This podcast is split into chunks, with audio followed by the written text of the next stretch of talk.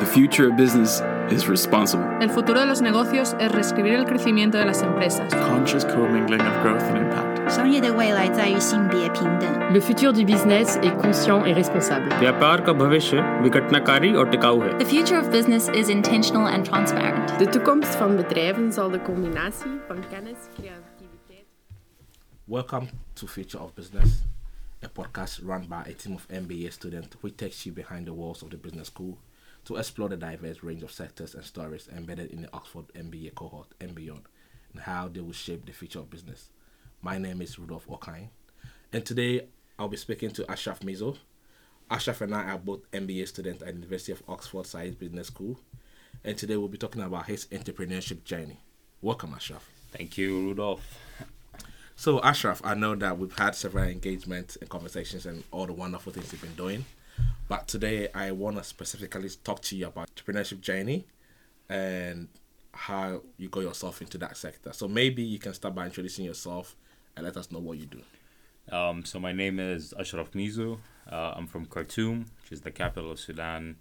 Uh, I have a background in electric and electronic engineering and social entrepreneurship. Um, I started off my entrepreneurship journey working on something called human machine interface systems. So, very deep uh, engineering work. Uh, we looked at different alternatives for interacting with devices, and I worked on something called gesture control. So, imagine opening or closing your hand to pause or play music, or making a right or left hand gesture to change a PowerPoint slide. And that got me into the field of electronic prosthetics. So these are prosthetic limbs that read the electrical signals from muscle activity, and then um, you can control the robotic hand. Um, and that led me to start uh, Nyla Prosthetics, um, which is uh, a company specialized in developing and distributing affordable, high utility prosthetics for amputees in Sudan and hopefully uh, in the region. We also connect users to occupational opportunities such as access to jobs, vocational training, and microfinance. All right, that, that's interesting. But let me ask you, how would you describe the entrepreneurship market in Sudan? Is it something that is blooming, coming up, expanding? That's why you got yourself into entrepreneurship? I I think the entrepreneurship market and ecosystem is still very much fragmented in the country. Um, access to capital, um, access to different learning, access to actually contextual learning. Um, I feel like there are a lot of resources available on the web um, around entrepreneurship and how to start a business. But I think the missing link is how do you do it in an ecosystem um, like Sudan, for example. Um, but I think it's definitely it's definitely being much more contextualized. I think there's a big movement, especially with the younger generation, starting companies that um, sort of are fit to the Sudanese market and Sudanese ecosystem. Uh, my entrepreneurship journey, I feel very fortunate. I feel like a lot of doors uh, opened up for me that I was able to um, sort of leverage and utilize. Uh, but I wouldn't I wouldn't say it was conventional. Okay, so would you say there was a particular instance that made you want to say, aha, now I want to go into entrepreneurship? Um, it's very interesting. I, I don't think I ever described myself as an entrepreneur. Um, we uh, when we started developing prosthetic limbs, I was still I was still a university student. Um, I then went to a conference at Northwestern University um, in North Chicago, and there was a Forbes reporter at the conference, and uh, she asked me if I wanted to be featured um, in the project, um, and I was like, absolutely. Um, and then I remember the day the article came out in Sudan, a few uh, companies reached out and said that they wanted to fund the project. Um, I took it with a grain of salt because things never really materialized in Sudan. But actually, one of the companies came through. Um, they wrote me a, a big check, especially as a as a fourth year student. I didn't know what to do with the money at the time, uh, but we used it to really develop sort of the product, the prototype. At the time, we wanted to develop something that would suit the socioeconomic environment of Sudan. We're still working on myoelectric prosthetics. Um, I thought technology was the way to go. I think developing technologies uh, was the way to deliver um, good service. I could not have been more wrong. but um, and then sort of we built a partnership with a research lab in Tokyo, and things started to open up. Um, and I guess it's just it was a it was a journey. Every time a door opened and I would like enter and like it would lead to another door. I wouldn't say there was like an aha moment where um, I thought I was gonna get into entrepreneurship or prosthetics or know how it would end like. Oh, okay. So let me ask: Is there any reason for that specialization in prosthetics, and what kind of spectrum of services do you provide in that space as Nyla? Okay. Um, the reason for specialization, I think that's a that's a great question. Um, for amputees, so people who lost uh, limbs or part of the limbs, um, it is heavily skewed towards people with lower limb amputation, so people who lost part of sort of the leg or feet, um, with the minority being people with upper limb amputations. Um, and the reason why we got into upper limb um, prosthetics is that there was a big gap in the market in terms of the services and the products provided for upper limb amputees because the numbers were heavily skewed towards lower limb amputees. Because there was a notion that having uh, physical mobility and being able to move from point A to point B was more important than having a hand function, you see that um, the funds, um, the products, the services, they were all uh, going, uh, they were heavily oriented or heavily skewed towards lower limb prosthetics. Um, with a negligence towards people with upper limb uh, amputations. So we saw, even though the market was smaller, but we saw a big opportunity in serving people that have long been neglected and underserved. Oh, okay. Oh, that's really good. Um, uh, so given that the market wasn't readily available for that, what has been your strategy serving that market so far? Um, again, excellent question. Um, we we had two strategies. One when it came to like developing or distributing the actual products in terms of uh, uh, logistics, and the second was how do we how do we latch on and integrate with the already existing infrastructure. So in Sudan, for example, and it's a it's a very similar case in other developing com- uh, countries in, in East Africa, uh, the industry of prosthetics is either um, controlled or um, provided by the state or by international organizations working in the field. So in Sudan, it was the Ministry of Social Development that had a subsidiary called the National Authority of Prosthetics and Orthotics that was sort of the national body for providing all of the prosthetic and orthotic services in the country. That body worked very closely with the International Committee of the Red Cross that has for decades um, provided uh, technical assistance and training for states they provided the raw materials for creating uh, something called the sockets, which is an integral part of the actual prosthetics, and then also the terminal devices, so the feet or um, the joints or um, the actual peripheral part of, of, of, of the prosthetic limb. Um, and because of that partnership, because it was it was state operated, but also funded um, by international organizations, it created some sort of dependency in the field. So states became dependent on these international organizations to provide these services, the training, etc., etc. But also caused stagnation in development of the actual products, right?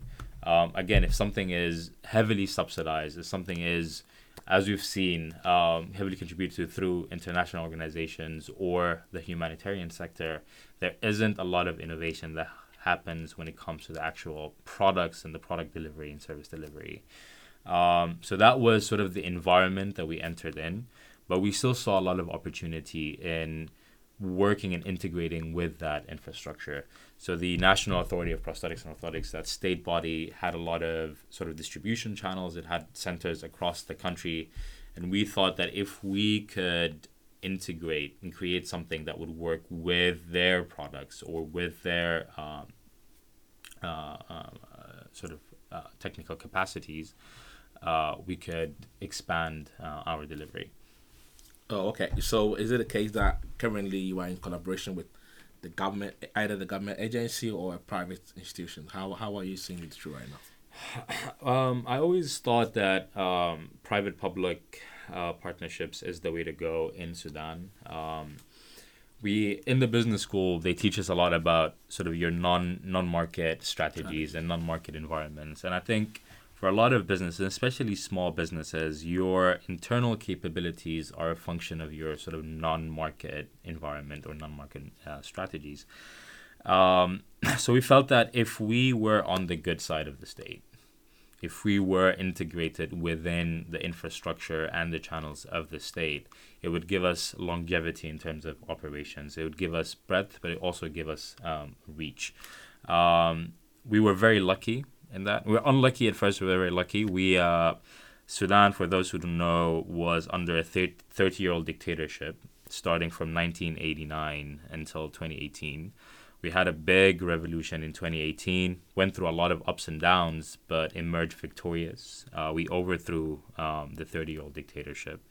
Uh, we then had a transitional technocratic government for a year and a half after that. That then, unfortunately, we had another coup back in October of 2021. So we were operating under three different political environments. Obviously, that is the non-market environment that we were in, and our business was heavily uh, affected, um, depending on what sort of political environment we were under. So, under the thirty-year-old dictatorship, all the partnerships that we tried to create were it was very tricky. Um, the international organ- the National Authority of Prosthetics and Orthotics and their partnership with the International Committee of the Red Cross was very strong and strong in the way that they sort of shut off and closed to any other external collaboration. Um, I remember the meetings with the head of the authority and the head of um, the Red Cross Committee at the time, um, and I I walked out very unhappy. Um, and there's the International Committee of the Red Cross because of that partnership because of sort of the, the the corrupt environment, they fought against any effort of domesticating the industry. Uh, it was it went against their sort of um, uh, best interest uh, to have a company like us or an external company come in and like change things up. Uh, when we had the revolution, when a new minister for social uh, development was instated, we saw a lot of uh, shifts. We had a very good relationship with the minister, uh, and obviously that trickled down to the National Authority of Prosthetics and Orthotics. We had an influence in choosing the person that was going to lead um, uh, the authority, and then things started to open up. Um, then collaboration became so much easier. Then the International Committee of the Red Cross had to had to confine to um, what we wanted. Um, it's still a, a, dynamic that we have to. It's still a game that we have to play, but um, it it definitely changed a lot. And now we're under very sort of murky waters in terms of the new political regime that people don't really understand. So it's been six, seven months now. We don't really know who actually is controlling the, the country. And obviously, the, the partnerships that we have instated before have been uh, somewhat jeopardized, but um, yeah, we're hoping for the best and see how we can how we can move forward. Yeah, I guess it's fair to say that your personal analysis keeps changing with time because you need to know how you're dealing with yeah, absolutely. And with people seen as a threat, even though you're a new entrant coming in and trying to just see how you can grow the market from yeah, there. absolutely. Oh. We we love us some framework talk. Huh? I know. uh, so yeah, but so given all this, how would you say the advancement of health technology mm-hmm. has helped the disability inclusion, and how is it changing that sector? Oh wow, um, it's a very very very big question. Um, when I started this journey, I thought that AI um, and additive manufacturing, for example, or sort of the fourth industrial revolution technologies were the way to go. Um, again, I could not have been more wrong. I think they they have a, a big role to play when it comes to this type of work. But I think the real innovation needs to happen in sort of the operational side of of the businesses. So in terms of delivering the services, um, it needs to happen in sort of the accompanying services um, uh, that come with assistive technologies, right? So what we realized is so our mission from the get go was the social and economic inclusion of amputees in Sudan and hopefully the region. Uh, we thought that could happen through creating these prosthetics and technologies. Yes, they have uh, they play a big role, but we realized that we needed to accompany our products with um, again, like I said, occupational opportunity services. So to ease the process of this economic and social inclusion, um, one of the latest programs that we ran was um, microfinance program on which we we give uh, amputees, our potential users, um, access to small business training. So we teach them how to separate personal accounting, how to separate um, sort of business accounting, all in a very local and contextual language. We give them a micro loan um, and obviously the prosthetic. Uh, and the prosthetic component helped with raising self esteem, um, sense of independence, mobility, so raising their performance capacity, and then the access to loan, the training, um, and then we help them start a small business, so a small uh, kiosk, small agricultural project, small brick production facility. We had a list of projects, and then they would repay in, in installments, right? So it's like the prosthetic raise performance capacity, and then you give them access to some income generating activity. And then that was sort of our formula for social and economic inclusion. I think there's a lot to work on there. Uh, I think when where the technology comes to play is how do you how do you how do you develop these products and services, whether it's fintech services or uh, insure te- insurance tech services or the actual prosthetics in terms of manufacturing them at an affordable price point, then technology comes to play. But when it comes to like creating the products themselves or innovation within the product, I think we're we're still a long way from that, and we need to sort of develop and innovate around it. Oh, that's quite interesting because uh, I, I, I get a sense that uh, Nyla has created this integrated model where you're trying to give autonomy by helping them with the limbs mm-hmm. and also giving them access to capital to do something with their lives, yeah. trying to make up for the lost grounds, which is quite interesting. Then that means, I guess, funding will be key for your project because you need to fund the design of these prosthetics, you need to fund the way their business is being started. It's a startup. I'm guessing there will be a lot of SMEs where not not every time of the business does well for them to pay back, mm. but you also need to sustain the business. That's that's quite interesting that you're doing over there. Yeah, funding is uh, it's definitely the key word. yeah, that's that's straight. So would you say that's the major challenge being faced by Nyla? Funding. Um, I think it's it's definitely one of the bigger challenges. I think um, um, again, I've been f- I've been fortunate enough to be connected to a lot of local players that were able and are still able to fund, but also access to more global Western network. Um, I think the problem with with the funding is that you need to show one traction, but you need to have a clear strategy and plan moving to the future right? I think that's those are the two components that would make the funding process uh, accessible. I think when it comes to funding, the issue that we always face is what do we have to show in terms of future plans working in such an uncertain environment, right? We uh, when under a 30 year old dictatorship overcame that. Under a transitional government things started to open up.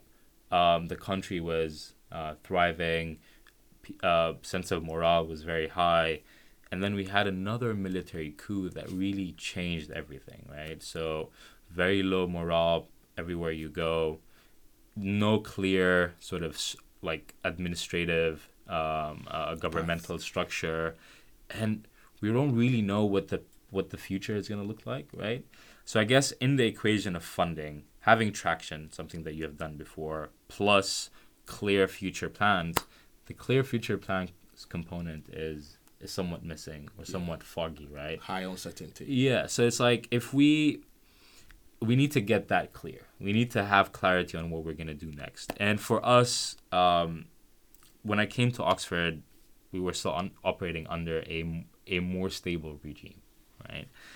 Um, the plan was to become the national supplier in the next two, three years by expanding our partnerships with governmental bodies. So we had, we were working with the Ministry of Social Development. We were planning to work with sort of um, the national defense, um, military, we thought that was the way uh, to go. And then we wanted to expand into more of a financing institution for people with disabilities, right?